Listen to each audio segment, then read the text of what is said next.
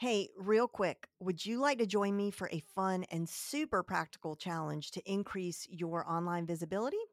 The Visibility Kickstarter Challenge is hosted by my friend Alina Vincent, who, if you don't know, she is the queen of online challenges.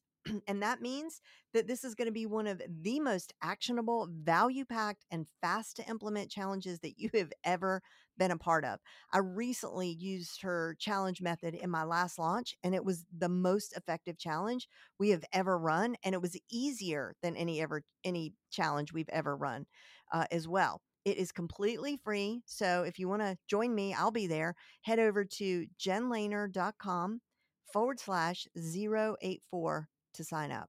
And again, that's Jen Lehner, L E H N E R dot com forward slash 084.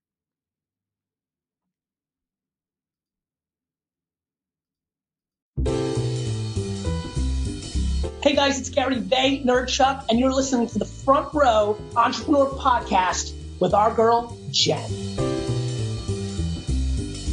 This episode of the Front Row Entrepreneur Podcast is brought to you by Front Row V I P, a private membership community where members enjoy the latest, greatest, and most practical tips and strategies for building an online business and growing an online audience of raving fans. This unique membership site includes live coaching calls, a library of fresh step-by-step trainings, and a community so smart and so supportive, you'll wonder how you've gotten this far without them. At the time of this recording, membership is open. Go to front row v i p dot com to learn more.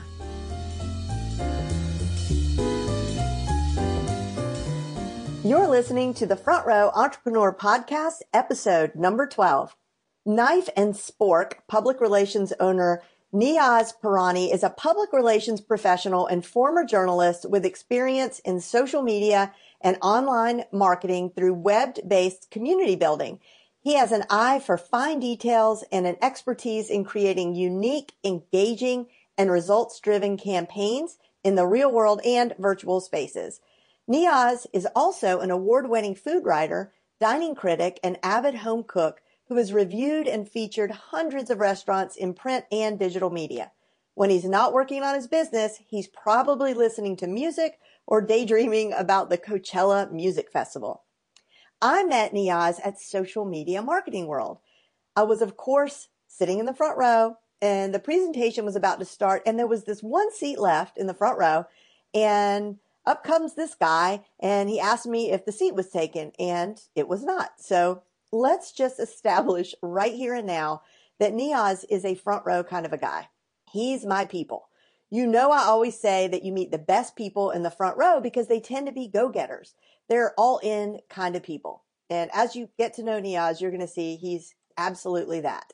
Anyway, we chit-chatted a bit before and after, and I talked him into staying for the next speaker who was coming in the same room, Mark Schaefer, who I absolutely love and Niaz wasn't familiar with. I really loved his energy, and I loved how he was running an agency that only serves restaurants, a social media agency, P R agency.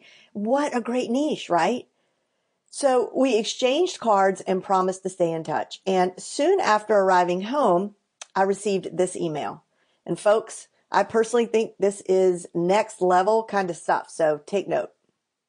Jen, exclamation point. I hope you're doing great. I'm decompressing from the conference and getting my stuff together. A few things. Number one, it was nice to meet you.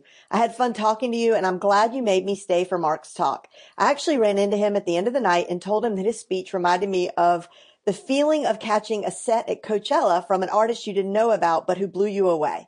That was a great lecture, and he posted it online in ca- case you haven't seen it yet, because I missed at least one slide myself. Number two, I have a note here to contact you about the Alexa app. I'd love to know more so I can add voice to my workflow. Number three, I thought you'd like to see this. So he includes this big photo of a small room, and the walls are covered in those giant pink Post-it notes. And there's writing all over the notes. So I'm putting the image that he sent me on the show notes, which you can find at jenlaner.com forward slash 12. Okay, so you'll you'll be able to see this yourself. Back when I worked in politics, we'd make a war room when we had to run campaigns to get the work on the walls for visualization and tracking purposes. So when I got home, I did the same, but it's big pink Post-its, and it makes the room glow pink. Makes it feel like I'm standing inside my own brain. Left side is the workflow breakdowns uh, by process or platform, like Facebook bots, superfans, influencers, analytics, et cetera. And the right side is how those apply to each one of my clients in summary with customized insights, strategies, and action items. Next, I'm going to go through all my notes and fill in all the tips and tricks I want to on the left so I retain them and they're on the wall. Then I'm going to live in my dining room until it's all set up and fully operational. Fun! Hope you are having fun back in the real world too. Niaz. Mic drop, you guys, right? This email is so great on just so many levels, but one thing it did for sure is make me want to know more. This whole brain room thing is right up my alley because I love me a good system. And it occurred to me that Niaz probably goes to conferences with a plan, and he probably has a really good plan. So, of course, I invited him on this podcast so he could share these ninja tips with all of us. So, dear listeners, I bring you Niaz Pirani. Welcome, Niaz. Hello. Hi. Hello, everyone. Uh, thank you for having me. I'm so excited. That was a really good intro.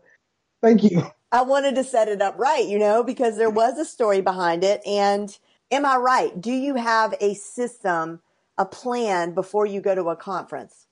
Yes.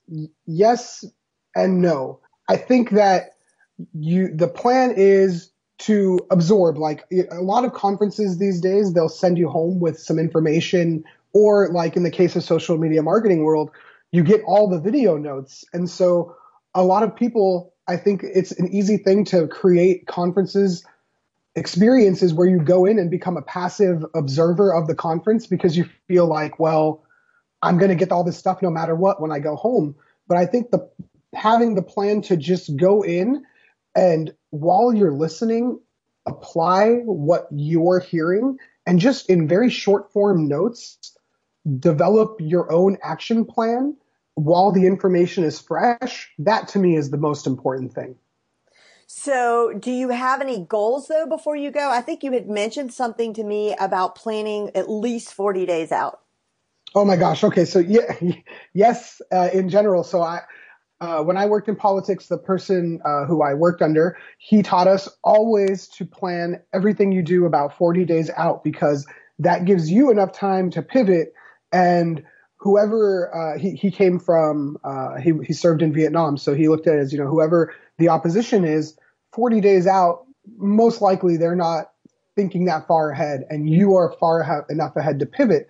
So I think, yes, even if you know you have a conference approaching, I think definitely forty days out from that, you need to be looking through. So for social media marketing world, for instance, I read through all of that information and created a schedule. I, I I know we talked about Coachella a hundred times already, but I started calling it Workchella because I literally, so I know I'm ridiculous, but I, I, I took my schedule of, of the people that I wanted to see and I started crossing them off my list and, and making the schedule. So I knew before I went in exactly where I needed to be at exactly what time.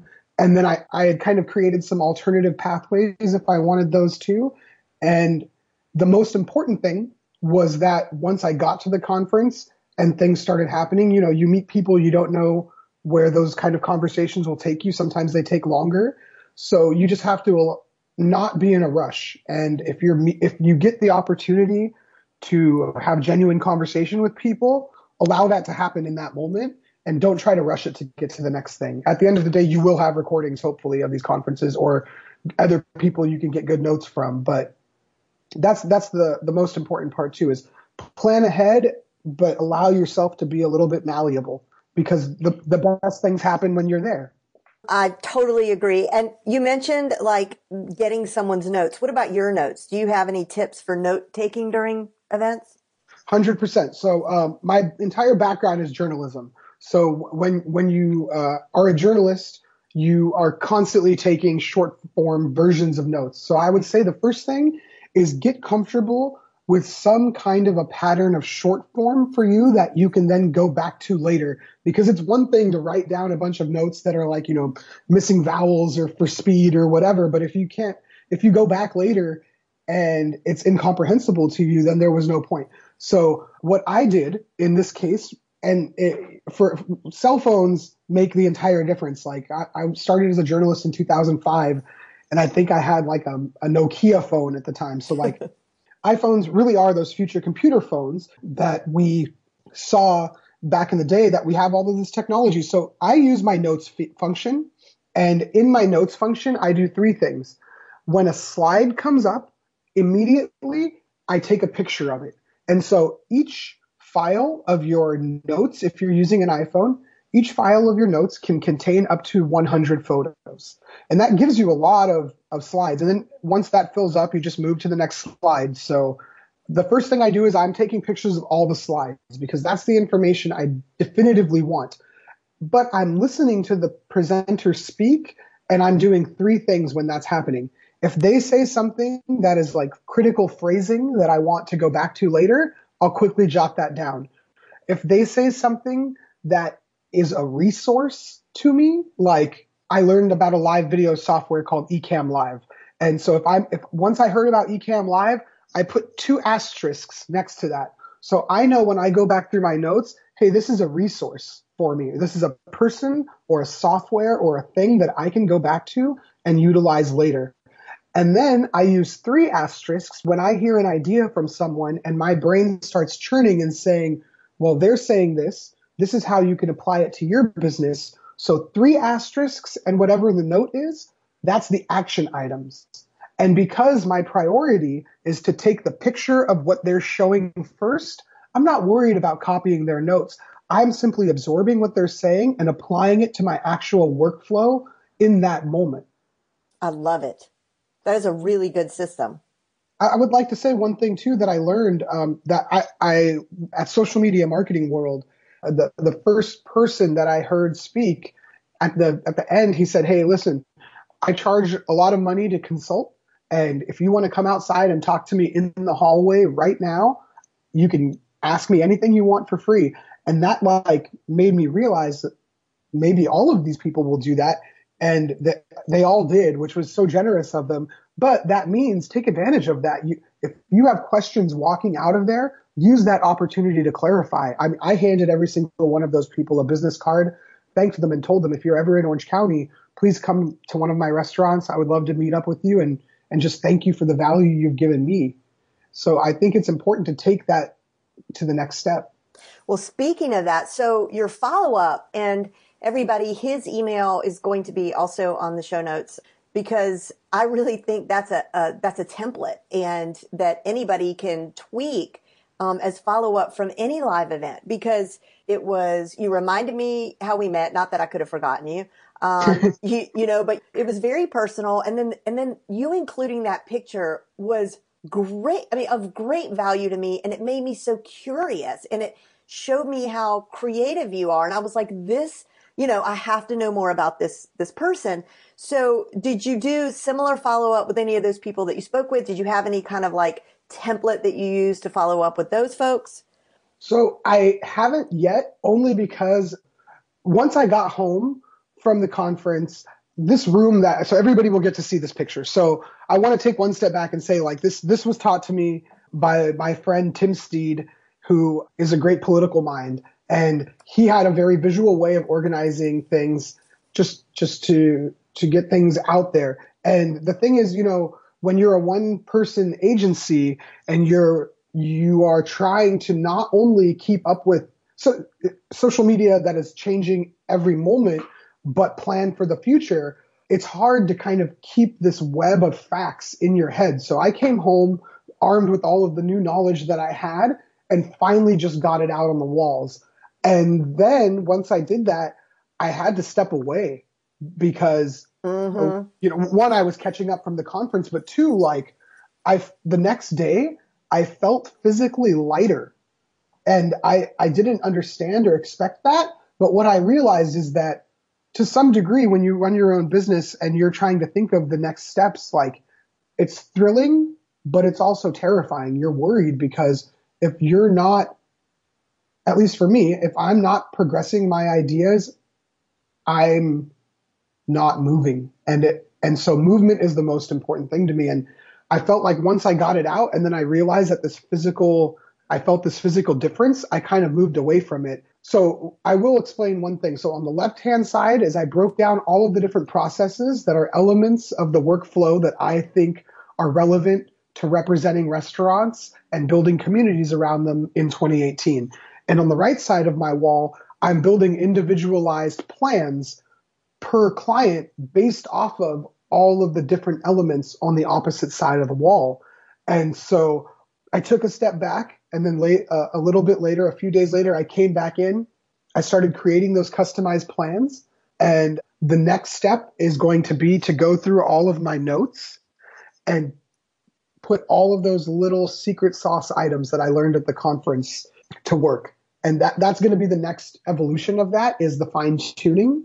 And then from there, I'm going to take my notes and I'm going to, so you're the only person I followed up with from the conference right away, just because I was so energized when I talked to you. Yay! But, and, and then, you know, like I, I kind of did this, and then unfortunately there's some weird sinus cold going around in Southern California. So I got that uh, and I laid low, but the next step, I'm going to take all of my notes, kind of simplify the things and take out the things that are just pertinent to me, and just share my notes with all of the people whose business cards I collected and thank them for taking the time to meet with uh, me or speak with me, and just say, you know, here's what I did. Here's notes if you would like them. Oh my gosh.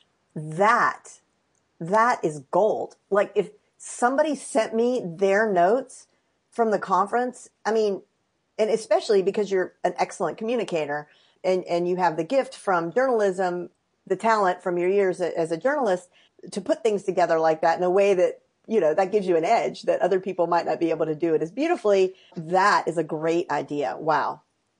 Yeah, I, I hope people will dig that. I, I definitely think they will. And it might, you know, some stuff will be pertinent, but maybe some stuff won't. Yeah, so they'll take what they what they like and, and leave the rest. But who else is doing that sort of thing? You know, like no one, no one. So I'm sure they're going to have the same reaction uh, that I had when I when I got the picture of your of your brain room. So, and look, and now we're on a podcast and my audience gets to meet you, and, you know, who knows where things will go. So it's, it's amazing. So sometimes things don't always go great though. And I, you had mentioned something to me about failing upwards. Tell us about that. Yeah. So I, I, I started my career. I graduated when I was twenty-two, and then I had like a weekend off, and then I started as a journalist on a Monday, and, and that was my career. And I, I've done three things. I was a journalist. I did politics, and now I have my P R firm. And there were a lot of times, you know, like journalism is a hard industry. I think anybody who knows what's going on in the journalism industry, they see that the, the news industry is being decimated by a model that hasn't yet caught up to the changes and acceleration of the digital information age. And so being a journalist, there, there were a lot of times where I, I wanted to get out of that. And I applied for other jobs, and they they didn't come through. And then there was a time where I did. I, I, I got to work in politics for four and a half years, and it was an amazing time as well. And then I realized that there was there was an opportunity there for me to take the things that I had learned in all of those other instances and put them forward in a different way. And I think there are so many times within a given moment or over the course of some years that it's easy to feel like a failure, or it's easy to feel like things aren't moving fast enough or in the right direction. But what I've learned over the course of this, like I just had my thirteenth year in my career and my third year going into my third year doing this. And I just feel like if, if we allow ourselves to grow at the same rate that we expect babies to grow, instead of thinking, I don't look at myself as a thirty-five-year-old person anymore. When I think of myself in terms of my work life, I say I'm about two and a half to three years old. I'm a toddler. And if I was a toddler, what would I expect of myself? And so I think it's important to not push on yourself so hard and to take perceived failures and learn from them. And so the idea of failing upward to me means that there are plenty of days where you're going to feel down, uh, especially if you're doing your own thing. It's lonely being an entrepreneur. And if you just focus on the things that got you to this point instead of the things that are holding you back, it's so much easier to learn and progress when you leave the negative behind and, and fail upward. I love that. Wow.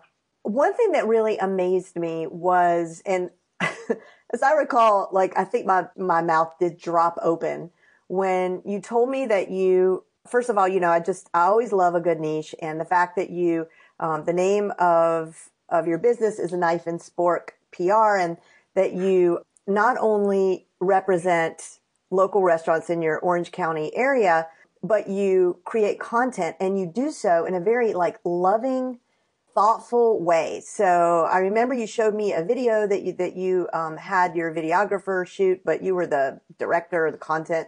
You staged it, whatever, of, of a woman who uh, worked back in the kitchen, and she was really proud of, of this recipe that she was making that, that her uh, owner decided to, to feature in the menu. And she was telling you the story behind the recipe, and it was really, really beautiful, really special. And my jaw dropped, because I'm like, okay, you're running this agency. You're serving eleven restaurants, each with their own message, each with their own menus, their own, you know, all this stuff. And you're creating the content. I really, I really couldn't believe it. And it, it's, it's really remarkable. It truly is, because usually in, in a setup like that, what happens is it's a bit of an assembly line. So, you know, it's, you have to do things sort of uh, in batches, and, you know, you might reuse some of the content from one restaurant to another, another restaurant, stock photos, whatever, but, but you're out taking these beautiful photos. You're writing great copy. You're doing videos. You're telling them to live stream. Like, you're doing these amazing things. But what I want to know is, how do you keep your focus? Like, what motivates that focus? So it's a couple of things. We'll talk about the workflow and then the external things around my workflow, I would say. The, the focus comes from planning. And the thing is, as you were telling me all of the things that uh, I accomplish in my daily work, I, I think the benefit of being a journalist was that every single day I had to turn in content that had to be finalized, because the very next day, there was no option to have a second draft, because the very next day it needs to be in the newspaper. And so very quickly you learn how to at least become the best self-editor you can be. And then over time you hone that skill.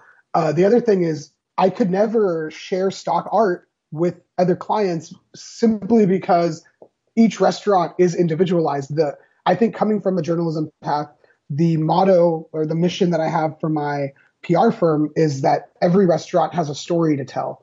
And so through that, I think the focus and the energy comes from that directive. You know, you're talking about the video of the pozole soup that she made. Um, and if we could link to that, I would love to be able just to show people in the show notes, um, just because I think what she did is so special. Absolutely. With her, with her soup. And that, that was kind of the thing, is every restaurant, you go to a restaurant, you eat, but behind the plate is a person, and behind that person is some story that got them to that point. And so being a journalist, I had this ability to storytell um, for all these different, all these different facets of life. Uh, I, I wrote a story once about a woman who got a permit from the city that said she had to give up her mini horse because her neighbor saw her walking a mini horse in their neighborhood like it was a dog. And it turns out that this woman was using it as a therapeutic animal at like local elderly homes and schools to, to provide therapy for people. And after she argued with the city council, she won. And that was a popular story. Or I had to write a story about a woman whose dad was, was murdered in his own house, but it turned out that he had committed some crimes himself that made the reader, and it was written in such a way that the reader kind of had this very violent reaction to the writing. And And so through those elements of storytelling, then my next job, I worked doing politics and working with working people.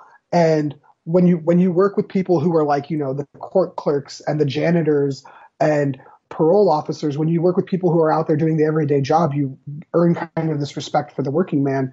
So I looked at that and said, well, how do we how do we apply all of these elements? Like I said, just as you can fail upward by taking your past experiences, also look at all the things that you've done in your past lives. Those are the things that will make your current thing unique. Every, anything you're doing at the moment in time should be a summation of all the facets of who you are, because we're all multifaceted people, and that's what our, that's where our unique skill sets come from. So the more that you can make your skill set unique and differentiate yourself, I think that's actually where the focus comes from, because now I look at the wall that I have in my in my room here, and I couldn't be more focused. I wake up every morning by five a.m. and I'm I'm I'm working on stuff, and I I'm you know I go to bed probably between nine and eleven, but I'm working pretty late too, and I don't get tired of it because I think the focus comes from the work itself. When you can, it's like the most Gary Vaynerchuk thing to say, but when once it's true, right? But once you figure out exactly the thing that drives you, that's exactly it. There's a quote on my website that's from my uncle, and he used to say this all the time when we would drive back and forth from Northern California to Southern California. You would pass these farms, and they would say, where there's farms, there's food, because there was like water droughts in California. And every time he would turn to me and say, when there's farms, there's food. When there's food, there's Niaz. Every time. And I actually put it on my website because I kind of look back, and even when I was a little kid, that's what I was the most interested in, was that. And the other thing is I derive my focus from music. There's two artists in particular. Uh, people are going to probably not like me for saying this, but Kanye West, Elon Musk also said he was his most influential musician, though. So at least I'm in good company there. Um, Kanye West, I just get a lot of a lot of mental energy and a lot of power from, because he is he pushes himself very creatively to to do things in ways that people don't. The last time I saw one of his concerts, this guy had a floating stage, and he was literally hovering above us the entire show. Like, what other artists are trying to do things like that? And I get a lot of creativity from him and the Talking Heads. The Talking Heads were a band in the eighties. I don't, I'm probably explaining this to people who are older than me, and I sound dumb about it. But I I was born uh, right about the time their best albums were coming out. Back in the mid-eighties, they were kind of, uh, or in the early eighties, they were this super group of all these different amazing musicians from different influences and different gr- amazing bands. And uh, the album in particular, Remain in Light, I've listened to this album probably a hundred times in the last month, uh, just because it kind of locks my brain into a mode of focus. Uh, the last thing I'll say about that is Jen and I were talking. Um, there's a guy that I heard about on the Joe Rogan podcast, David Goggins, and he is a Navy SEAL who set the world record for the most pull-ups done in twenty-four hours. And he did something like four thousand three hundred pull-ups in sets of ten. And uh, there's two things about that. They say, like, you know, how do you eat an elephant? One bite at a time. So ten sets over the course of time, he accomplished a world record. And that's what I think my wall is. Those little pieces, those are all the bites. This whole thing is is the entirety. And the other thing he did is he listened to the same song the whole time, the Rocky theme song. That's all he listened to for twenty-four hours. And so whatever it is that you, it might not be music for you, but whatever ways you can incorporate your own personal focus and your own personal facets into your workflow, you will only be the better for it. What about um, this Coachella thing? And like, what, what is it with Coachella? Like, I want to know more about this Coachella thing, because I, you know, I see references to it on your beautiful Instagram. I have to say your Instagram is beautiful. Um, which doesn't surprise me, because you're you're a creative type of person. But yeah, tell tell me more about this Coachella oh, thing. Okay, so uh, a couple of things about the Coachella Festival. It, it's a festival out in the middle of the desert in California. Uh, I started attending it when I was a, ri- a music writer uh, for the for the Orange County Register, and then I've I've continued to go. So over since two thousand five, I've missed two years of it, and I think this one coming up will be my thirteenth year. And this is like the way the world works. David Byrne, the lead singer of the Talking Heads, hasn't really had a major tour of scope for like thirty years since the albums I've been listening to, and he's playing Coachella this year. You're dying. So, you can't even like you can't even sleep. I, I you you say that, and it's not it's not even a joke. I. I, it's the only thing I'm thinking about. I'm ready to go. I'm also an admin on there's a, so Reddit on Reddit, there's a Coachella page, And then on Facebook, there's a group that is Reddit Coachella. And I'm like one of twelve admins in a group of twenty-four thousand people. And we just talk about Coachella all year. And so I, music really drives me. It's, it's kind of the thing I'm most interested in other than food. And then all of the work stuff comes from, it's the work part of my fun life, if that makes sense. That's actually where the Knife and Spork comes from, because like fancy restaurants are knife and fork restaurants, but I picked Knife and Spork because I felt like it was equally fancy and fun. And so um, with the Coachella thing, I, it, it started as like, you know, there's this, just this really awesome concert in the desert that continually books all these great bands.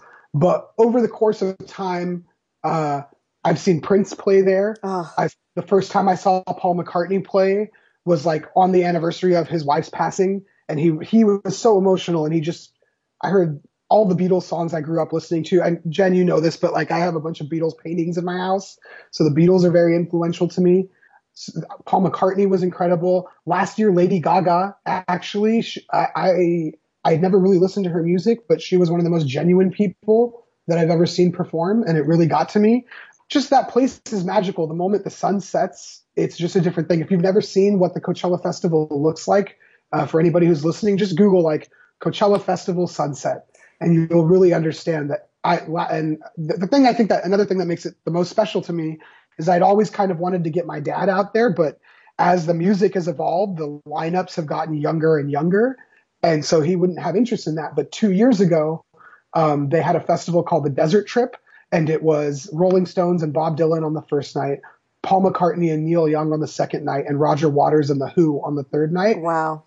And we got to go out there. And um, so I got to spend that time with my dad. Like I, I tell my wife that when I when I die, uh, I, I'd like to be cremated and have my ashes spread. She, I told her at first she could have ten percent because it was going to it was going to be ten parts. It was all eight stages, the Ferris wheel and the merchandise booth, because you have to see the new t-shirts every year.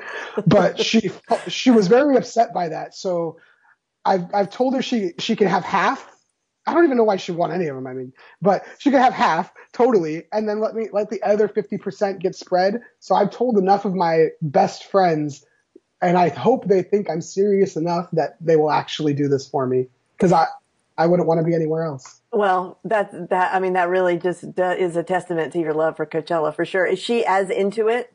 No, no, she isn't actually. She, for her, it's like, oh, here's this concert thing that is kind of pricey that you want to do every year.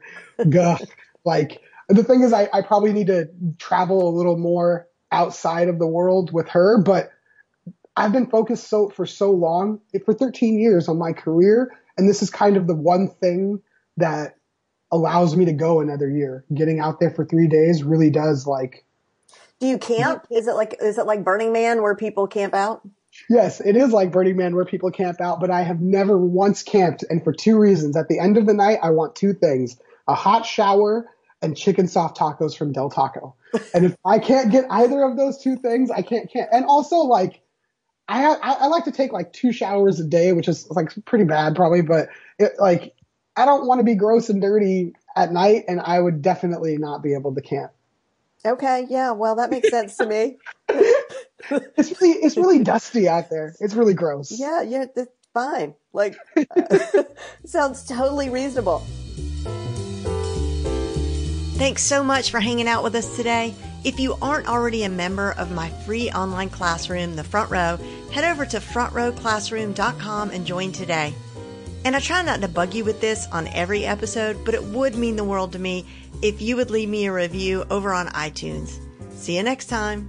So I do want to thank a handful of people at Social Media Marketing World who made the experience really incredible for me. And I'm just going to name them off real quick. Those people are Brendan Harvey. He writes a newspaper called The Good Newspaper. You guys got to check that out. Uh, Josh Eldridge, who taught us about social media and getting out there in the real world. Jasmine Starr, an Instagram expert who taught me how to plan thirty days of Instagram content in one day. Uh, Luria Petrucci, who taught me all about live video, so important. Mari Smith, the queen of Facebook. John Loomer, who to me was like watching Paul McCartney at Coachella. They hold equal influence in my mind. I've been watching his stuff forever. He's a Facebook marketing genius. Uh, Mark Schaefer, who Jen introduced me to, Pat Flynn, and Jillian Borse, Mike Ambassador Bruni. They taught me everything about networking, very important. And Jen. Jen, thank you so much for having me, and I'm so glad I met you. Uh, I really appreciate the opportunity. Thank you, Niaz. It's been a blast.